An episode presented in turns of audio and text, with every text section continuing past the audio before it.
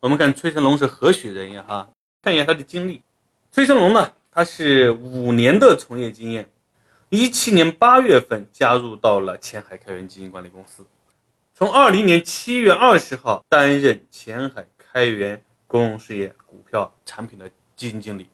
创造了非常高的收益，获得了收益的第一。他持有的方向是因为在新能源方向刚好跟我们新能源光伏比较热的赛道能够匹配。所以也是赶上了这样的一个机会，所以我们能够看到哈，他本身就研究这一方面的啊，制造业材料科学这方面的一个工程博士，这样的一位新生代的当基金经理以来才二点一年，管理的基金呢，短短的两年时间，从几个亿上升到了三百七十六亿，那现在所管理的基金还是偏向于新能源和光伏板块的。好，那在这里我们刚刚讲了基金经理的经历，那除了经历这一块呢，我们还要看一下年限。年限是二点一年，那二点一年呢，只能说明他从业的经历比较短。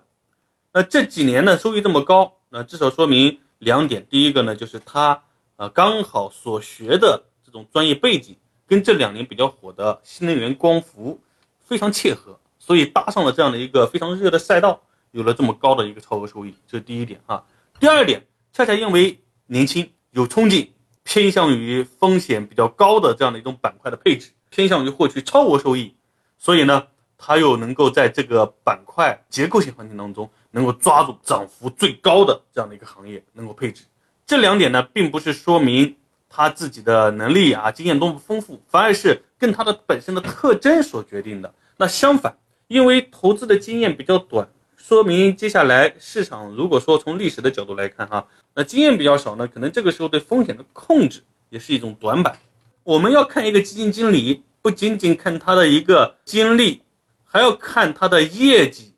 还要看他各方面的综合的能力，啊，有什么特点呀？哪个赛道他擅长啊？